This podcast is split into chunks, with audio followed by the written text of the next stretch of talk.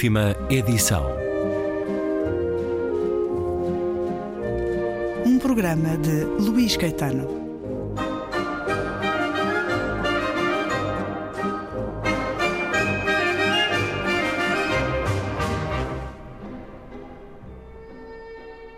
Retomo e concluo a conversa com João Céu e Silva, autor do livro Uma Longa Viagem, com Vasco Pulido Valente, a edição Contraponto. Vasco Pulido Valente, que aqui nos é também biografado, de certa maneira, aluno mediano e mal comportado na juventude, reforça o nome com o apelido do avô, Pulido Valente. O nome verdadeiro é Vasco Valente Correia Guedes. Vasco Pulido Valente acaba por ser um pseudónimo desde muito jovem. Participou nas lutas académicas de 62, num grupo supostamente de extrema-esquerda.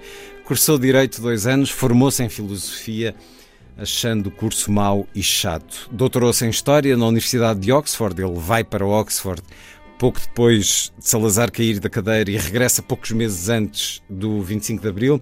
Foi professor universitário, investigador e coordenador do Instituto de Ciências Sociais da Universidade de Lisboa, onde se reformou. Foi secretário de Estado da Cultura, brevemente, em 1976. Foi deputado, brevemente, também em 1995. Trabalhou, foi adjunto de Bernardo Costa na revista O Tempo e o Modo. As crónicas eram esse momento especial do seu trabalho, da sua semana, desde o 25 de Abril. Elas surgiram no Diário de Notícias, no Expresso, no Tempo, no Independente, Público, Revista Capa e Observador. Um pé no cinema, também a vida pessoal com ligações ao cinema. Foi co-argumentista do Delfim, de Fernando Lopes, O Cerco, de António da Cunha Teles, Aqui Del Rei, de António Pedro Vasconcelos. Vamos ouvi-lo. Depois de já termos seguido longamente nesta conversa, vamos ouvi-lo, porque ele tinha também essa voz e essa forma de falar muito característica.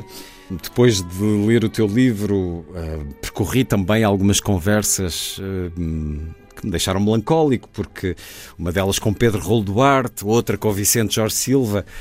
Esta melancolia por causa da coisa tão estúpida que é a morte. Vamos ficar aqui com 2 minutos de uma conversa dele com Pedro Roldão Duarte no programa Falatório da RTP em 1997. Da vida das pessoas é um problema de escolha, sempre. A cada escolha as pessoas vão se limitando. A vida é assim uma espécie de funil. Quando as pessoas têm 20 anos, têm muita possibilidade de escolha. Aos 30 têm menos, aos 40 têm menos, aos 50 têm menos. Eu acho que sempre tentei resistir a escolher uma direção determinada. Nunca pensaste... Apesar de que, entre todas as escolhas que eu fiz, há uma permanente, que é a carreira académica. A carreira entre aspas, porque eu também, é na minha, às vezes, e outras vezes não, não me concentrei, se calhar, na carreira académica, tanto quanto devia. Mas isto era para perguntar, algum dia quiseste ser alguma coisa? No sentido de, eu quero ser um professor universitário, eu quero ser um jornalista, eu quero ser um escritor, eu quero ser um historiador. Alguma vez pensaste numa carreira definida ou não? Queria ser um historiador... É assim como queria ser um romancista. As pessoas são capazes ou não são capazes.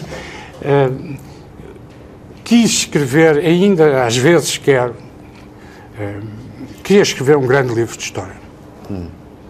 História... Ser coisas nunca foi um desejo que eu tivesse, uma ambição que eu tivesse, mas eu gostava de escrever um grande livro de história. Que livro seria esse? Seria consignado a um período determinado? Escrito, não é? Mas seria consignado a um período determinado, a uma época? Com certeza, a época em que eu sou especialista. Século XIX e século XX português.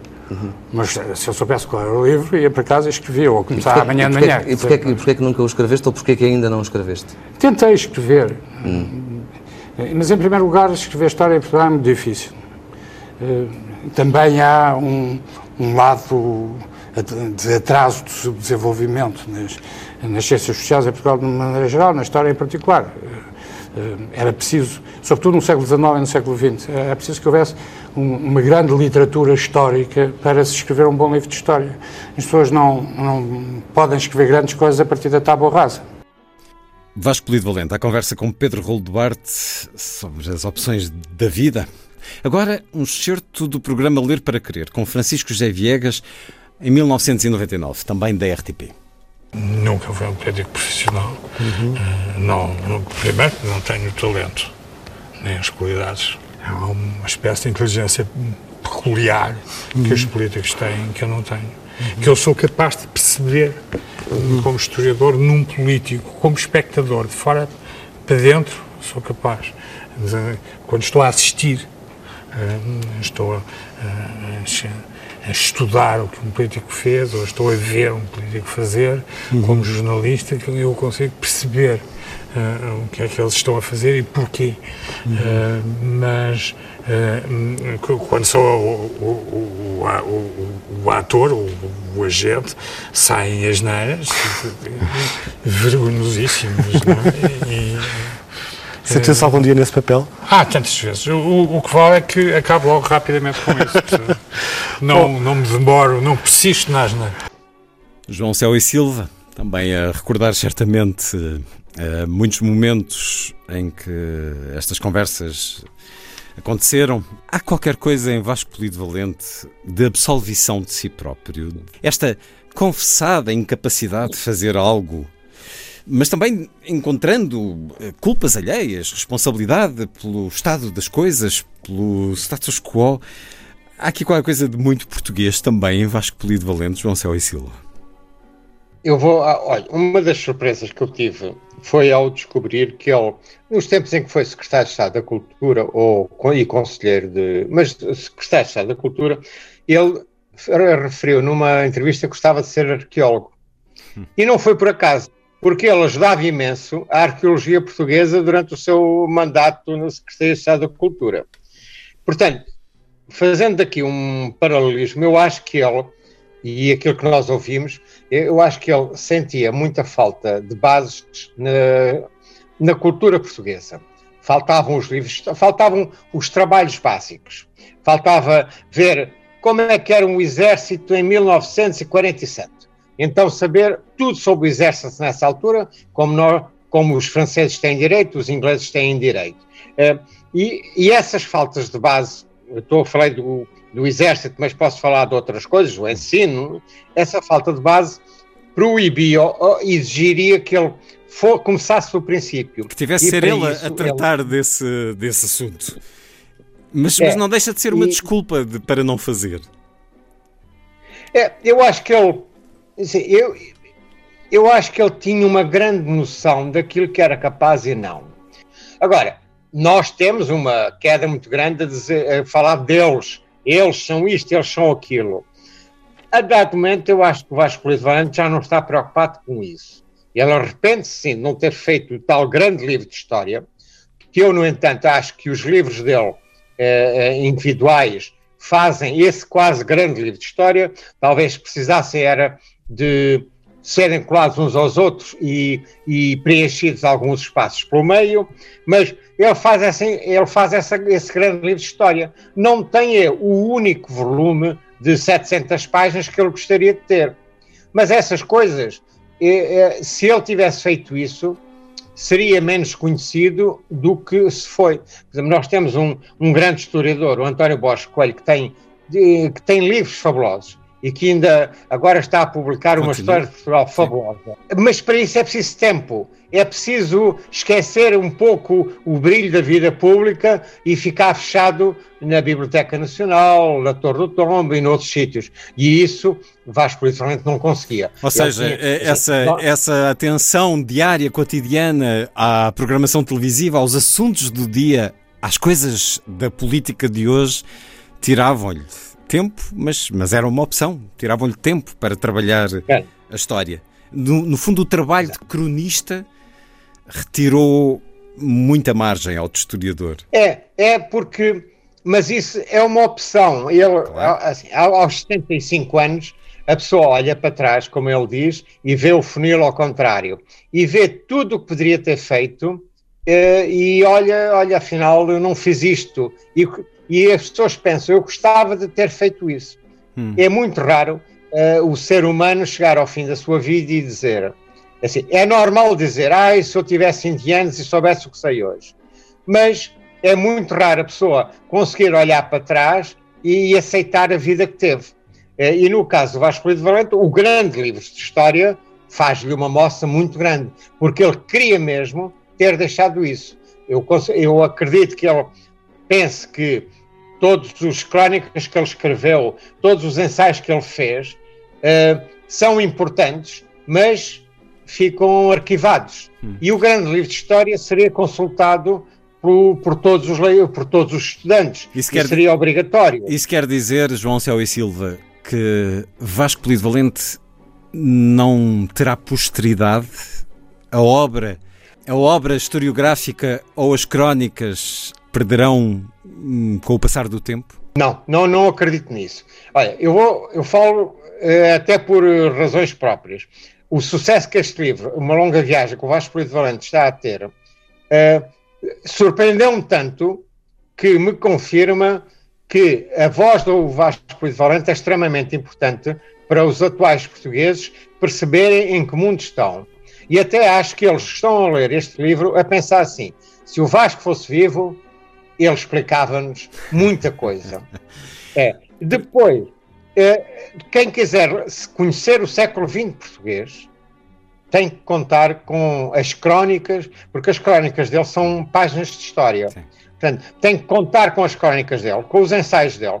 O ensaio que ele fazia na Revista Capa várias vezes, como por exemplo o do Marcelo Caetano, que é o estudo inaugural sobre um presidente do Conselho, que só agora começa a ter biografias dedicadas a ele. Portanto, quem quiser estudar, quem quiser conhecer este século XX, é nele que encontra uma grande parte do suporte. Portanto, eu acho que a posterioridade dele está mais do que garantida, e eu tive essa sensação agora, porque alguém que morreu há 13 meses e alguns dias, e que gera curiosidade como está a gerar, é porque a posterioridade está garantida. Precisamos, claro, de ter essas crónicas disponíveis, publicadas, alguns livros já, mas à semelhança do que aconteceu com as crónicas de Nuno Bredoró de Santos, certamente que as crónicas de Vasco Pulido Valente hão de conhecer edição extensa, completa, mais ano, menos ano. A questão da posteridade, falamos nós aqui agora, e ele, o que é que sentia? Contas-nos aqui sobre as pastas de recortes que ele tinha. Não muito completas, digamos que elas existiam, portanto havia ali o gosto de preservar aquilo que sobre ele se dizia, mas ele contava com essa posteridade, ele contava com esse nome e obra e legado depois da morte? Não sou capaz de responder a isso, porque o Vasco Pulido Valente era envergonhado nesse sentido de... Sim, era, para ele era muito fácil de dizer: vão-me esquecer muito rapidamente, ninguém se vai lembrar de mim, ninguém vai ler os meus livros. Isso ele era capaz de dizer facilmente. Agora, ele falar bem daquilo que ele deixou, os livros de história. Nós temos, por exemplo, o último livro dele, que ele intitula, só ele daria um título destes, que é Do Fundo da Gaveta. O livro realmente foi encontrado numa pena perdida, já ninguém sabia que aquilo existia.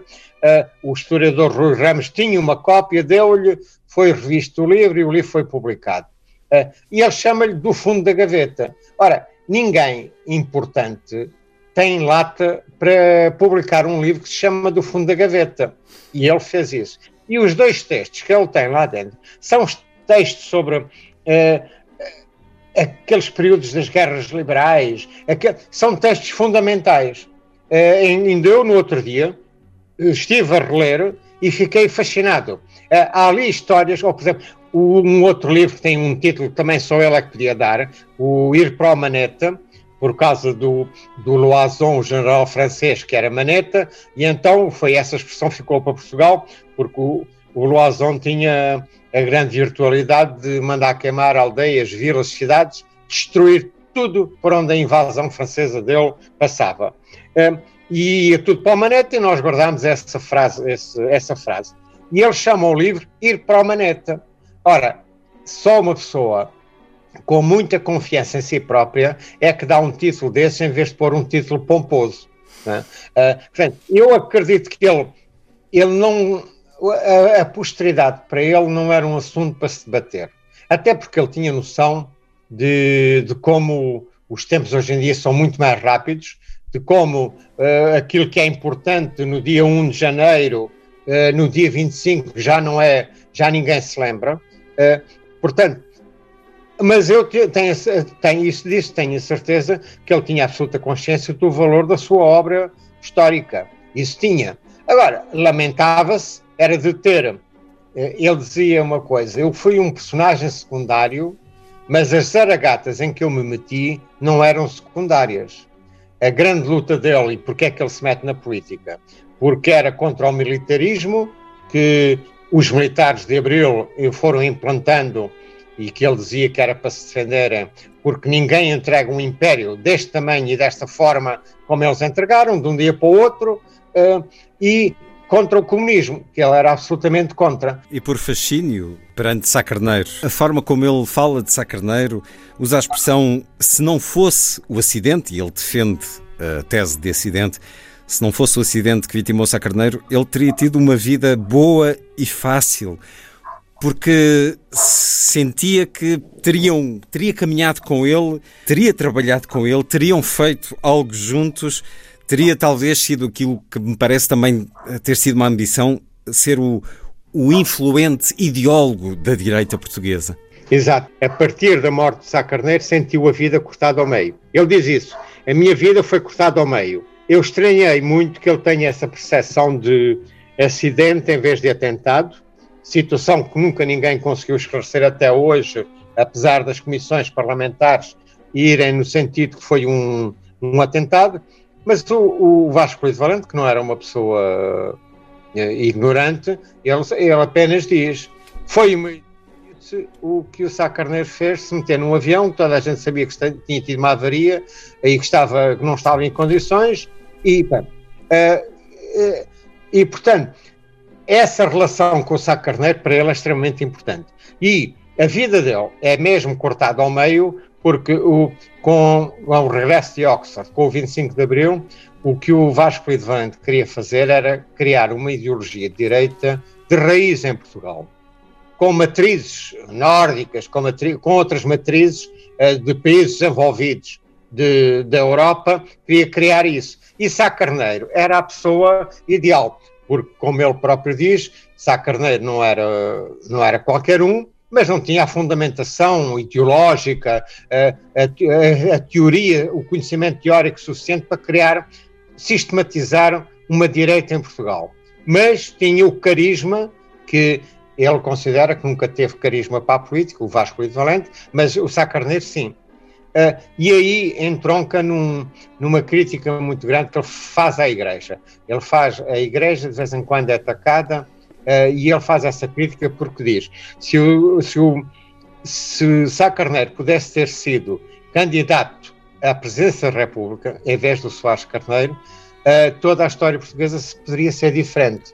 Mas a Igreja, designadamente o cardeal do António Ribeiro, que o próprio Vasco Pulido Valente esteve a conversar com ele, porque precisavam do amém da Igreja para ele ser candidato, o Sá Carneiro ser candidato a presidente, porque a Igreja disse que não, e isso fez com que o futuro político de Sá Carneiro fosse diferente. E há uma outra situação que a Igreja também entra, que é a relação entre Sá Carneiro e Snu Abecassis. Em que ele fala. Aí eu acho que é uma parte muito interessante do livro, porque ele desmistifica um bocadinho o tom romântico com que nos últimos anos se envolveu Sá Carneiro e Snu Abecassis. É também muito acutilante e ácido a falar-nos disso. Exato, é essa parte. Ele diz: tanto Sá Carneiro como Snu viviam em pecado, sentiam que viviam em pecado. Torturados. Não aceitavam viver em pecado, e aquilo para eles era complicadíssimo. E é muito interessante, porque nós vemos que os católicos do Porto, por exemplo, como era o Sá Carneiro, a forma como eles se comportavam na sociedade, e essa é uma parte muito interessante, porque Vasco Pulido Valente, ao fazer história, e neste caso ele está a fazer história porque está a explicar algum momento da vida do político Sá Carneiro, ele explica com os recursos à verdade aos acontecimentos, e que nós, como tu bem disseste, já fomos romantizando os últimos tempos, e em que se fazem romances, filmes, séries sobre um amor que não é bem aquilo que foi vivido na altura.